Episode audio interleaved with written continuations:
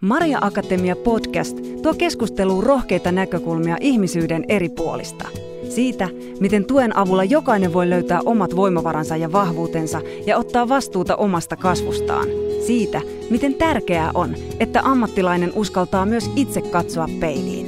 Missiomme on intohimona ihmisenä kasvaminen, ja sillä ajatuksella haluamme vahvistaa jokaista toimimaan rohkeasti ihmisyyden puolesta.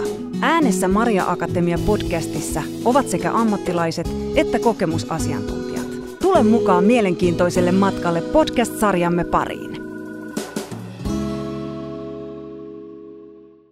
Podcast-sarjamme toisen jakson aihe on nuorten naisten ehkäisevä väkivaltatyö, tukea ja voimaa vertaisryhmästä.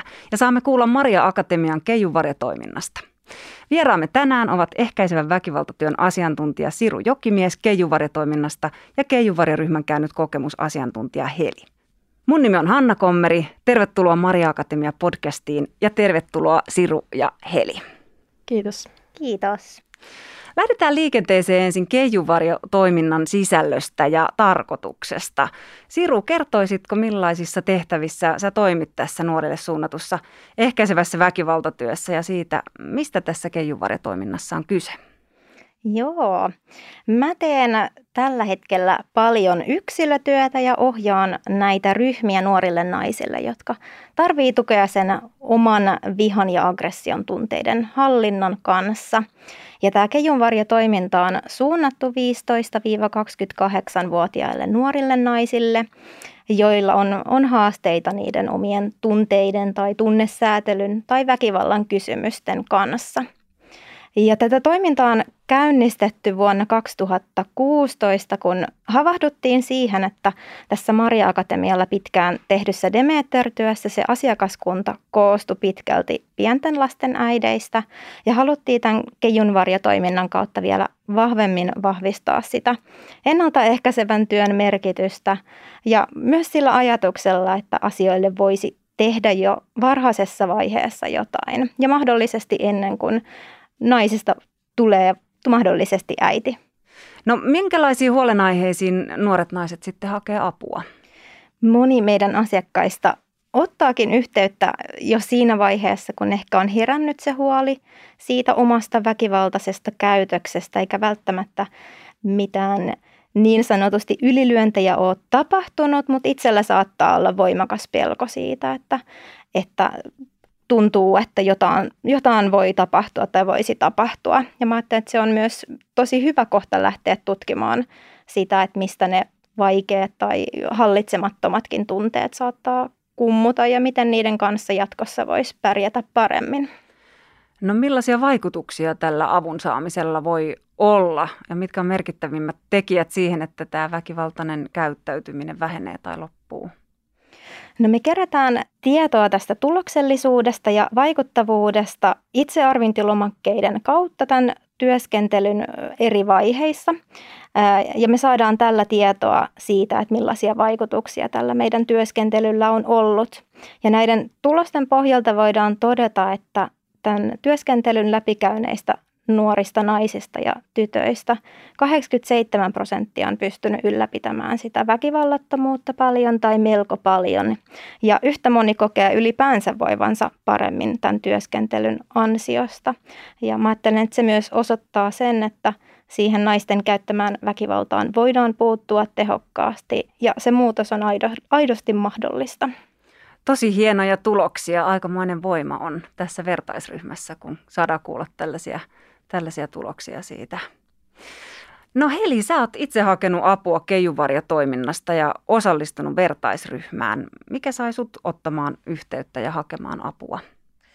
No kaikki alkoi oikeastaan siitä, kun mä otin yhteyttä ihan omalle terveysasemalle tämmöisten niin kuin erilaisten mieliala- ja vihanhallintaongelmien vuoksi. Ja sain sitten vastaanottoajan ää, psykiatriselle sairaanhoitajalle, joka sitten suositteli ottaa yhteyttä Maria Akatemiaan, että hän kertoi, että, että heillä on osaamista, tämmöistä niin kuin osaamista naisten väkivaltaan liittyvissä kysymyksissä. Ja mä muistan, että se sana, sana väkivalta jotenkin hätkähdytti tosi paljon tolloin.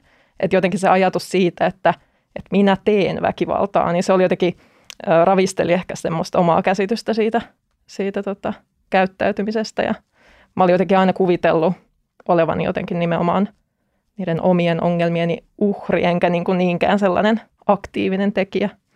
Ja tota, mä muistan, että mä pyörittelin siinä kotimatkalla sitten, kun, sitten kun lähdin kotiin, että on, onko mä väkivaltainen. Niin se ajatus tuntui silloin jotenkin tosi hävettävältä ja, ja tota, oikeastaan se asia jäi, jäi sitten melkein niin kuin vuodeksi sikseen, että, että kuitenkin sen sairaanhoitajan kanssa juttelu auttoi sitten sen verran, että, että se jäi sitten siitä. No, kuten odottaa saattaa, ne oireet sitten kuitenkin palasi aika pian ja sitten oikeastaan lopulta ne, niin kuin melkein vuoden kuluttua siitä sairaanhoitajan kanssa käydystä keskustelusta, niin hakeuduin sitten Maria Akatemian sivuille ja, ja tota, huomasin siellä tämän Keijunvarjo, Keijunvarjo-chatin ja kerroin ongelmistani sitten, sitten sitä kautta. Ja, ää, chatissa me sitten sovittiin niin kuin aika yksilötapaamiseen ja sitä kautta se vyyhti alkoi sitten purkautumaan. Vähän noista haasteista, mitä mulla oli, niin tosiaan mun ongelma oli ehkä tämmöiset niin kuin, varsinkin niin kuin läheisimpiin ihmisiin kohdistuneet tämmöiset niin kuin hallitsemattomat raivokohtaukset. Mä kutsuin niitä aina, aina sit siellä ryhmä, ryhmätyöskentelyssäkin niin raivokohtauksiksi ja saatoin suuttua aiheesta kuin aiheesta ihan, ihan nollasta sataan. Ja tota, tyypillisesti siihen kuului tämmöistä niin kuin huutoa, kiroilua, nimittelyä, tavaroiden paiskomista. Ja tota, sitten aina jossain vaiheessa, kun sitten rauhoittu, tuli väistämättä se rauhoittumisen hetki, niin tunsi aina tosi syv- syvää häpeää siitä käytöksestä, mikä sitten tietysti niin pahensi sitä omaa oloa entisestään. Ja, ja mä ajattelen nyt, se, e, nyt että se niin tavallaan alusti jo sitä seuraavaa raivokohtausta. Eli tämä kaikki johti semmoisen niin eräänlaisen noidan kehään, missä mä niin kuin raivosin ensin. Sitten sen jälkeen mä häpesin sitä raivoamista ja päätin, että okei, tämä oli viimeinen kerta, että tämä ei enää toistu. Ja sitten kuitenkin, kun mikään ei muuttunut, niin sitten jonkin ajan kuluttua se sama meno jatkuu. Ja tota, voi niin kuin ajatella, että koko tämän ajan se tämmöinen niin kuin häpeän ja pahan olon möykky niin kuin sisällä kasvu kasvamistaan, että kun ei saanut sitä asiaa kunnolla käsiteltyä kenenkään kanssa.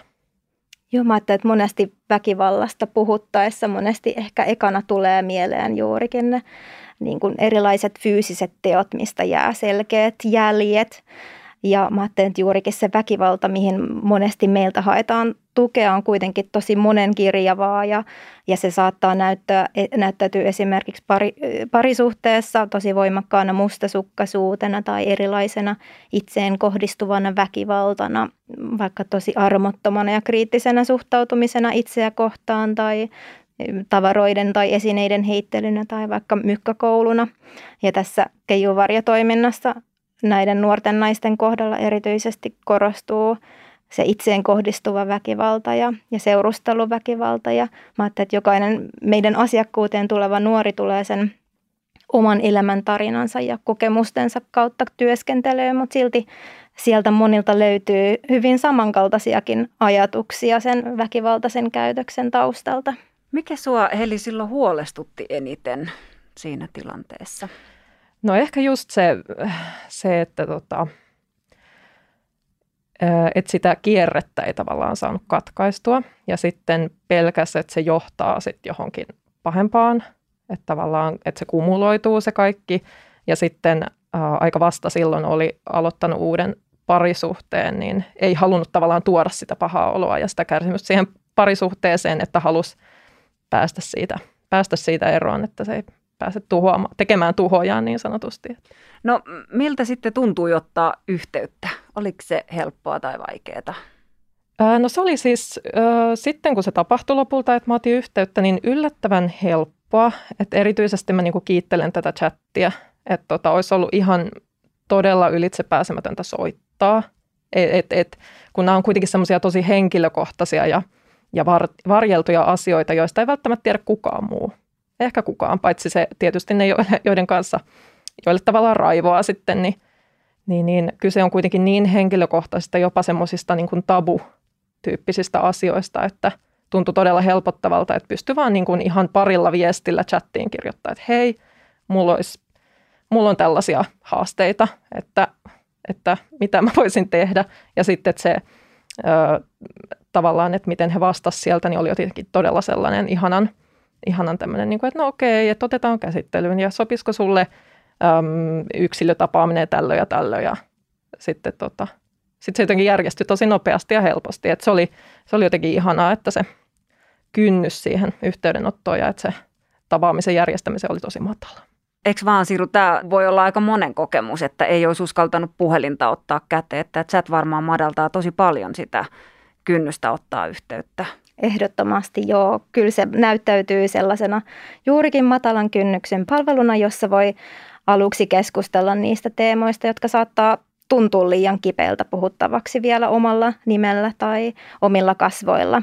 Ja mä ajattelin, että moni kuitenkin sen jälkeen haluaa vielä syventää sitä omaa ymmärrystä siitä väkivallasta ja sitten sen kautta tulee asiakkuuteen, kun saa ehkä sitä rohkaisua sen siellä chatissa. No Heli, minkälainen sun kokemus on siitä, että miten sut kohdattiin Keijun varjotoiminnassa? No tota, tosi hyvin. Et, tuntui jotenkin hirveän parantavalta kertoa niistä omista kaiken maailman häpeän ja pelon ja vihan tunteista. Semmoisessa todella turvallisessa ympäristössä, mä, näin mä ainakin koin sen. Ja tota, että siellä pystyy niin kuin aina olemaan varma siitä, että, että ne ihmiset, jotka siellä on vastassa, niin on sun puolella. Että siellä ei, niin kuin, siellä ei ole ketään ihmistä vastassa silleen, että hyvin sinua, kun käyttäydyt tolleen, vaan enemmänkin niin, että lähdetään yhdessä miettimään, että, että mistä se aggressiivinen käytös johtuu ja mitä sille voisi tehdä. Niin se tuntuu jotenkin tosi helpottavalta nähtiin tavallaan se ihminen siellä kaiken sen käyttäytymisen, kaiken sen käyttäytymisen takana. No, miten sitten tämä ryhmätyöskentely, minkälaisena sä koit sen ja mikä siinä oli parasta ja mikä haastavinta? No, silloin kun tätä ryhmätyöskentelyä ehdotettiin, niin kyllähän se jännitti siis tosi paljon.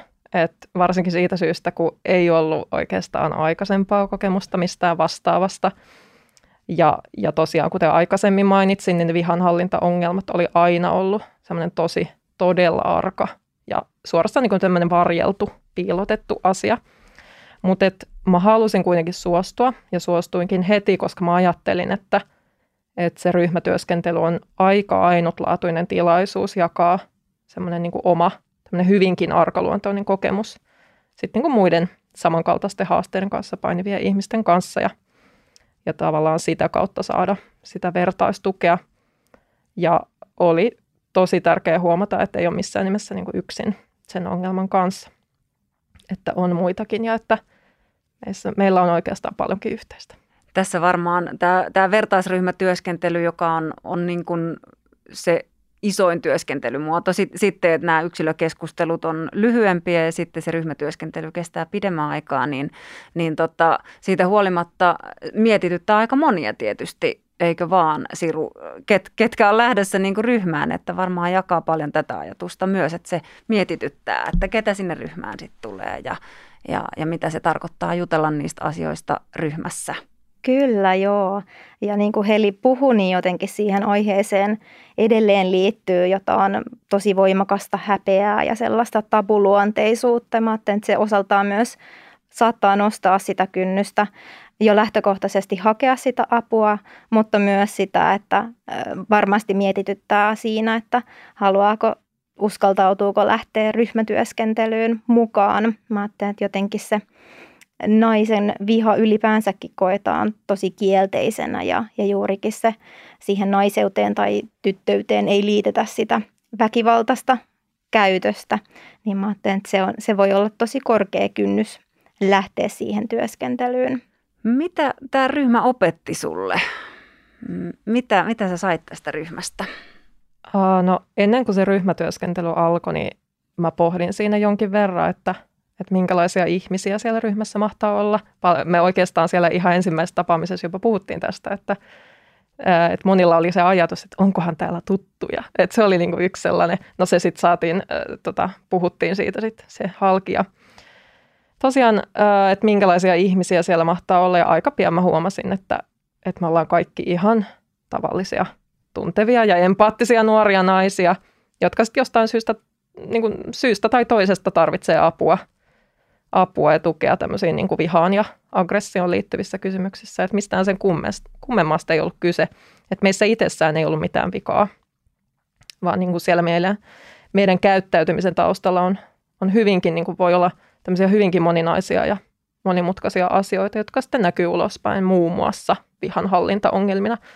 Että et, et just se, että kyse ei ollut oikeastaan sen mistään mystisemmästä tai kummemmasta.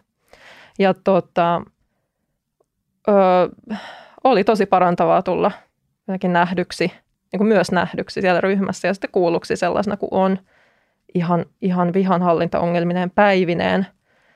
Et mä jotenkin luulen, että, että jo pelkästään siitä oli tämmöistä merkittävää apua, merkittävää apua siinä oman aggressiivisen käyttäytymisen kierteen katkaisemisessa.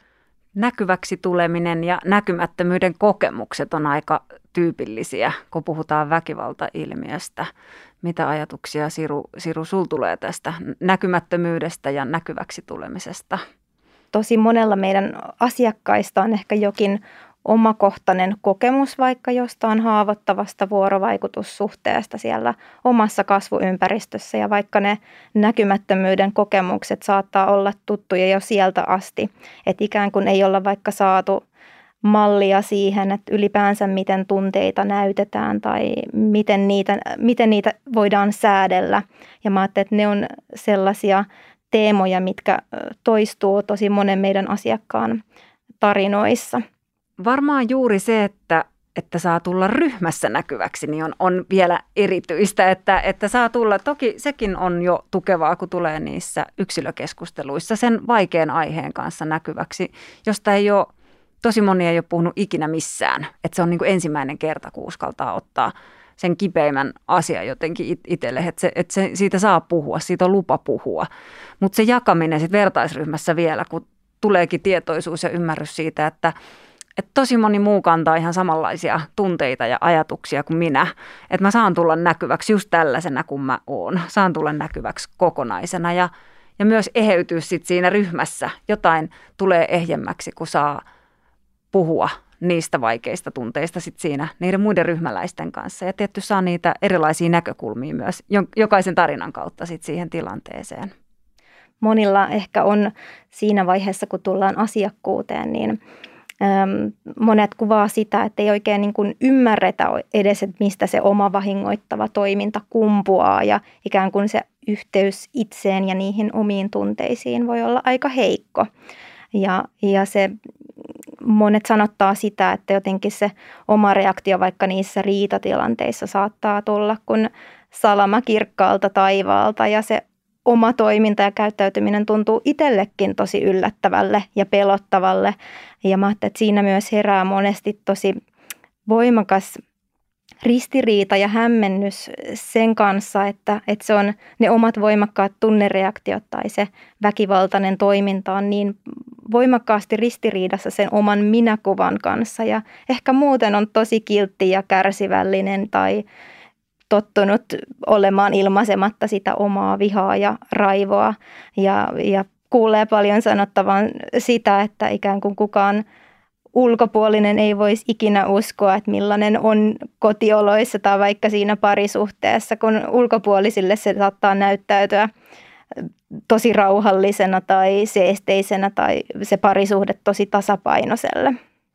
Joo, mä, mun on pakko kompata tuohon, että, että todella samaistuttavia noi pointit, mitä, mitä ot, otit tuossa tota, esille, että, että just tämä, että tavallaan osa sitä pelkoa on se, että kun ei ymmärrä, mistä se kaikki kumpuaa. Ja just se aivan järkyttävä ristiriita siinä, että, että, tota, että itsellä saattaa olla hyvin tämmöinen niin kuin, kiltin tytön maine ja, ja, ja tämmöinen, ja sitten kuitenkin Äh, kuitenkin kotioloissa voi olla todella, todella erilainen ja haasteet voi olla ihan jotain käsittämätöntä, niin, niin tota, ehkä just tämä ristiriita mä luulen, että on myös semmoinen eräänlainen taakka, mihin, mihin, tota, mihin sitten kaipaa apua. Ja voiko se toimia esteenäkin yhteydenottamiselle, että, se, että sen ristiriidan kanssa joutuu vähän painimaan? Siellä on sitä pelkoa, häpeää, syyllisyyttä, mutta ristiriitaakin. Voiko tämä olla tottakaan? Ehkä tämä menee ohi. Ehkä, että tämä oli joku yksittäinen juttu. Että et nämä tällaiset ä, reaktiot, ylilyönnit, tunnesäätelyvaikeudethan voi nousta myös jossain elämäntilanteessa, että joku elämäntilanne ikään kuin kutsuu niitä vaikeita tunteita pintaan. Et sitten, sitten voi ollakin just se, että mä en ole ikinä ennen tuntenut näin isoja tunteita, että mistä nämä nyt oikein tulee. Että sehän on äärimmäisen rohkeaa ja viisasta katsoa itseä silloin, että mistä tämä kertoo, mitä, mitä tämä kertoo minusta ja, ja mitä tässä pitäisi tehdä. Että se, se avun hakeminen on niin kuin äärimmäisen rohkea teko si- siinä tilanteessa ja se avaa tosi monia mahdollisuuksia sekä tutustua itseensä, että sitten rakentaa siitä eteenpäin sitä, sitä omaa elämänpolkua silleen, että ne kysymykset ei enää samalla lailla ravistele eikä pelota. Mitä sä haluaisit sanoa jollekin, joka miettii, että haluaisi hakea apua omiin viha- ja aggression kysymyksiin, mutta ei uskalla? No ensinnäkin mä haluaisin sanoa, että, että tämä henkilö ei ole missään nimessä yksin näiden kysymysten kanssa, että meitä on, meitä on paljon. Ja tota, sitten niin ihan sitä, että tässä Keijun varjotoiminnassa on auttamassa ihan tämmöisiä asiantuntijoita, siis ehkäisemään väkivaltatyön asiantuntijoita, jotka kyllä, heillä on osaamista nähdä se ihminen siellä aggressiivisen käytöksen takana ja että he haluaa pelkästään auttaa, että ei missään nimessä tarvitse pelätä mitään semmoista tuomitsevaa asennetta tai muuta. Ja tota, saa kertoa juuri sen verran itsestä, kun haluaa ja mikä tuntuu sopivalta, että ei tarvitse ylittää niitä omia rajoja suin päin. Ää, toiminta on myös tämmöistä niin kuin ehdottoman luottamuksellista, eli ei tarvitse sitäkään pelkää, että, että omat tiedot tai kokemukset vuotaisi minnekään. Ja tota, kyllä mä vielä komppaan tätä, että, että tota, se yhteydenotto on tosi helppoa. Että just tämä chatin kautta tapahtuva esimerkiksi, niin on tosi hyvä. Että mun ö, omalla kohdalla taisi olla ihan pari hassua viestiä ja sitten oltiinkin jo sovittu niin keskustelutapaaminen, että, että se kävi ihan tosi helposti. Kertoisitko Siru vähän vielä käytännössä siitä, että minkälaista, on siis itsetuntemustyöskentelyä siellä ryhmässä, niin, niin ehkä, ehkä joka kuuntelee nyt tätä ja koittaa hahmottaa kuvaa ja että uskaltaisinko mä ottaa yhteyttä, niin voisi helpottaa myös, että minkälaisia ne ryhmätapaamiset on, kuinka monta ryhmäläistä ja, ja montako kertaa ne ryhmät kokoontuu tosiaan voisin vielä lähteä sieltä yksilötyöstä liikenteeseen, että siellä kartotetaan oikeastaan sitä asiakkaan tilannetta ja lähdetään etsimään yhdessä niitä keinoja sen muutoksen tekemiseen ja pyritään vahvistamaan sitä väkivallatonta käyttäytymistä ja tosiaan näiden yksilökeskusteluiden jälkeen tarjotaan se mahdollisuus tähän ammatillisesti ohjattuun vertaisryhmäprosessiin, jossa asiakkaalle katsotaan hyväksi. Ja tämän kymmenen kerran vertaisryhmäprosessin aikana vielä syvennetään sitä ymmärrystä juurikin niistä omista hankaliksi koetuista tunteista ja pyritään löytämään niitä keinoja niiden säätelyyn. Käsitellään paljon itsehillintään ja näitä väkivaltaan liittyviä teemoja ja mä ajattelen, että juurikin se ryhmän voima siinä auttaa löytämään niitä uudenlaisia toimintamalleja näihin tilanteisiin. Ja monesti juuri sen itseymmärryksen lisääntyessä siitä omasta aggressiosta ja väkivaltaisesta käytöksestä ne tilanteetkin useimmiten alkaa helpottumaan.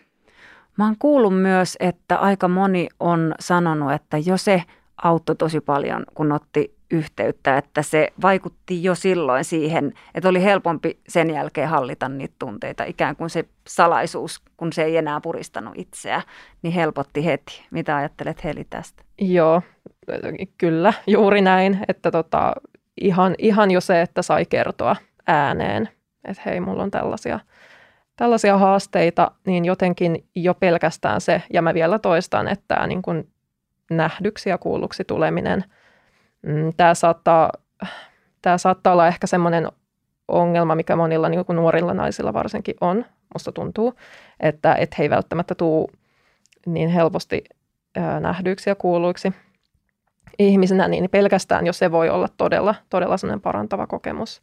Että siihen ei välttämättä tarvitakaan hirveästi juuri muuta, että vaan se, että joku kuuntelee ja sä saat kertoa asiat just niin kuin ne on. Ja ja tavallaan se salaisuus, salaisuus sitten hälvenee siitä. Niin.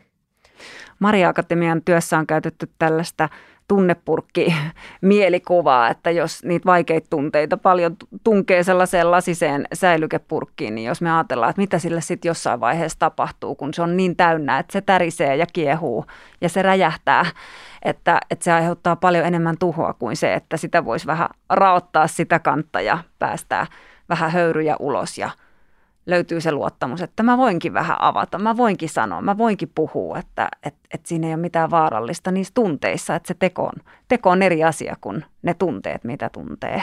Just näin. Oikeastaan molemmille olisi tällainen pohdinta vielä, että millaista, millaista apua ja tukea nuoret naiset tässä ajassa tunteiden kanssa tarvii.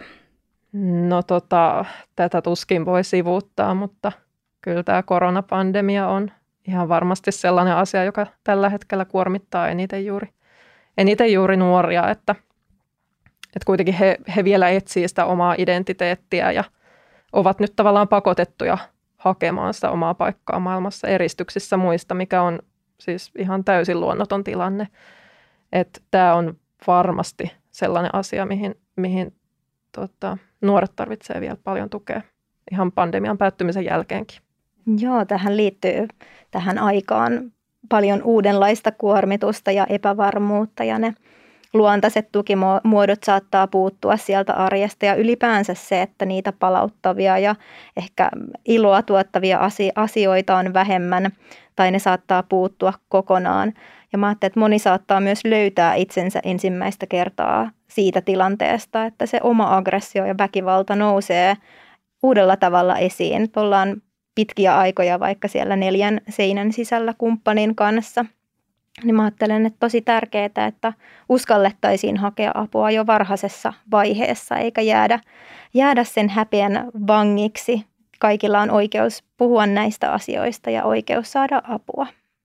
Ja varmaan tähän pandemiaan liittyen juuri, juuri tämä, että, että tämä koskettaa kaikkia ihmisiä maapallolla tällä hetkellä ja, ja, ja jospa se hälventäisi sitä häpeää myös, että, että kuka tahansa voi tuntea näitä tunteita, että, että nämä ei ole vaan jo, jonkun ihmisen tunteita jossain, vaan nämä on kaikkien ihmisten tunteita ja, ja joskus niiden kanssa pärjäilee paremmin ja joskus vähän huonommin. Ja nyt varmaan tämä tilanne puristaa siihen yhä useampia, että, että siellä tulee niitä haasteita.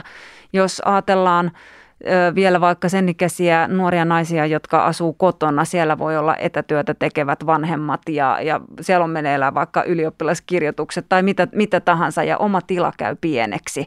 Että jotenkin erityisen matalalla kynnyksellä, että, että voisi jutella myös niistä viha- ja aggression tunteista tässä, tässä kohtaa, kun niitä alkaa heräämään var, varmasti niin kuin eri, erinäisissä tilanteissa siellä, siellä kotona.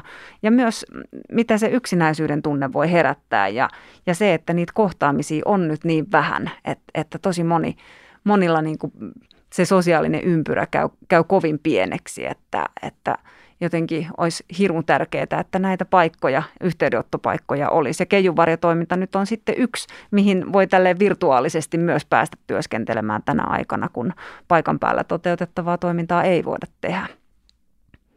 Ja se chatti nyt sitten se kaikista helpoin tie lähteä sinne suuntaamaan. No tähän loppuu vielä vähän, vähän sellainen unelmatilanne, että, että miten näihin viha- ja aggressio- ja väkivallan kysymyksiin tulisi vastata tässä yhteiskunnassa? Mikä olisi, mitä te ajattelette, että, että täytyisi muuttua, että, että ihmiset uskaltaisi hakea apua paremmin, ettei nämä olisi niin hävettäviä, ettei nämä olisi niin pelottavia kysymyksiä? Mitä se vaatisi? Ehkä semmoista asennemuutosta, tämmöistä laajempaa asennemuutosta, että ää, avun hakeminen tällaisiin esimerkiksi vihanhallintaongelmiin tai ihan mihin tahansa tämmöisiin mielialaan liittyviin ongelmiin, niin tota, että se olisi yhtä tavallinen asia kuin hammaslääkärissä käynti. Että tämä oli sellainen, mitä mä toin ryhmässäkin ilmi, että se olisi, se olisi aika unelma ja että se olisi sellainen, mihin suhtauduttaisiin yhtä normaalisti ja että se otettaisiin esille jo otettaisiin jo esille kenties lapsuudessa tai nuoruudessa varsinkin, jossa käsitellään paljon monenlaisia tunteita, niin, niin tota, näin. Erittäin hyvä. Miten Siru jatkaa tästä? musta oli hyvä pointti, Hanna, mitä sanoit, että ikään kuin nämä on meidän kaikkien kysymyksiä ja, ja se vihan ja aggression tuntu, tunteet kuuluu siihen ihmisyyteen, niin mä ajattelen, että ehkä tällaisessa suoritusyhteiskunnassa, ehkä jossa korostetaan vielä sitä yksin pärjäämisen eetosta. Ja monilla nuorilla on jo valmiiksi tosi kovia odotuksia itseään kohtaan. Ja, ja kuten meidänkin toiminnassa näyttäytyy paljon, paljon semmoisia ikään kuin kympin tyttöjä ja suorittajanaisia, ulkoisesti ehkä hyvin pärjäävän näköisiä, että ymmärrettäisiin, että, että kaikki, kaikille on mahdollista, miten mä sanoisin tämän, että tavallaan ne viha- ja aggression kysymykset kuuluu meistä jokaiselle. Että ne ei ole vaan jotain sellaisia asioita, jotka, jotka ikään kuin kuuluu vain jonkun ihmisryhmän kysymyksiksi, vaan me, me kaikki tarvit, mehän tarvitaan vihaa ja aggressiota elämänvoimana. Ja, ja silloin, silloin, jos o, esimerkiksi jossain kuormitustilanteessa viha ja aggressio kääntyykin niin päin, että se, se muuttuu tuhovoimaksi, niin silloin tulisi olla mahdollisuus – löytää niitä paikkoja, mistä siitä voisi puhua, eikä että silloin se muuttuu hävettäväksi, kun, kun tilanne on sellainen, että se ei olekaan hallinnassa, koska ilman vihaa me ei oikein pystytä rajaamaan, me ei, me ei löydetä sellaista eteenpäin menon voimaa, että se on meille, meille elinvoimaa myös se viha, kun me pystytään sitä hallitsemaan. Et ehkä tämmöinen avoin puhe myös näistä eri tunteista. Aika monet myös näistä ryhmiin hakeutuvista kuvaavat, että vihan tunnetta ei ole koskaan voinut sallia itselle. Että oikein on pelännyt olla vihanen, jolloin jos jälleen kerran sinne tunnepurkkiin laittaa tunteen, että tätä mä en saa tuntea, sitten kuitenkin tulee tilanteita, joissa tuntee sitä vihan tunnetta, mutta ei uskalla ilmentää sitä ulos, niin väistämättä voi olla jossain kohtaa tilanne, että se tulee raivona ulos, kun sille ei ollut aiemmin sitä väylää. Että jollain tavalla se tulee sitten ilmaistua kuitenkin.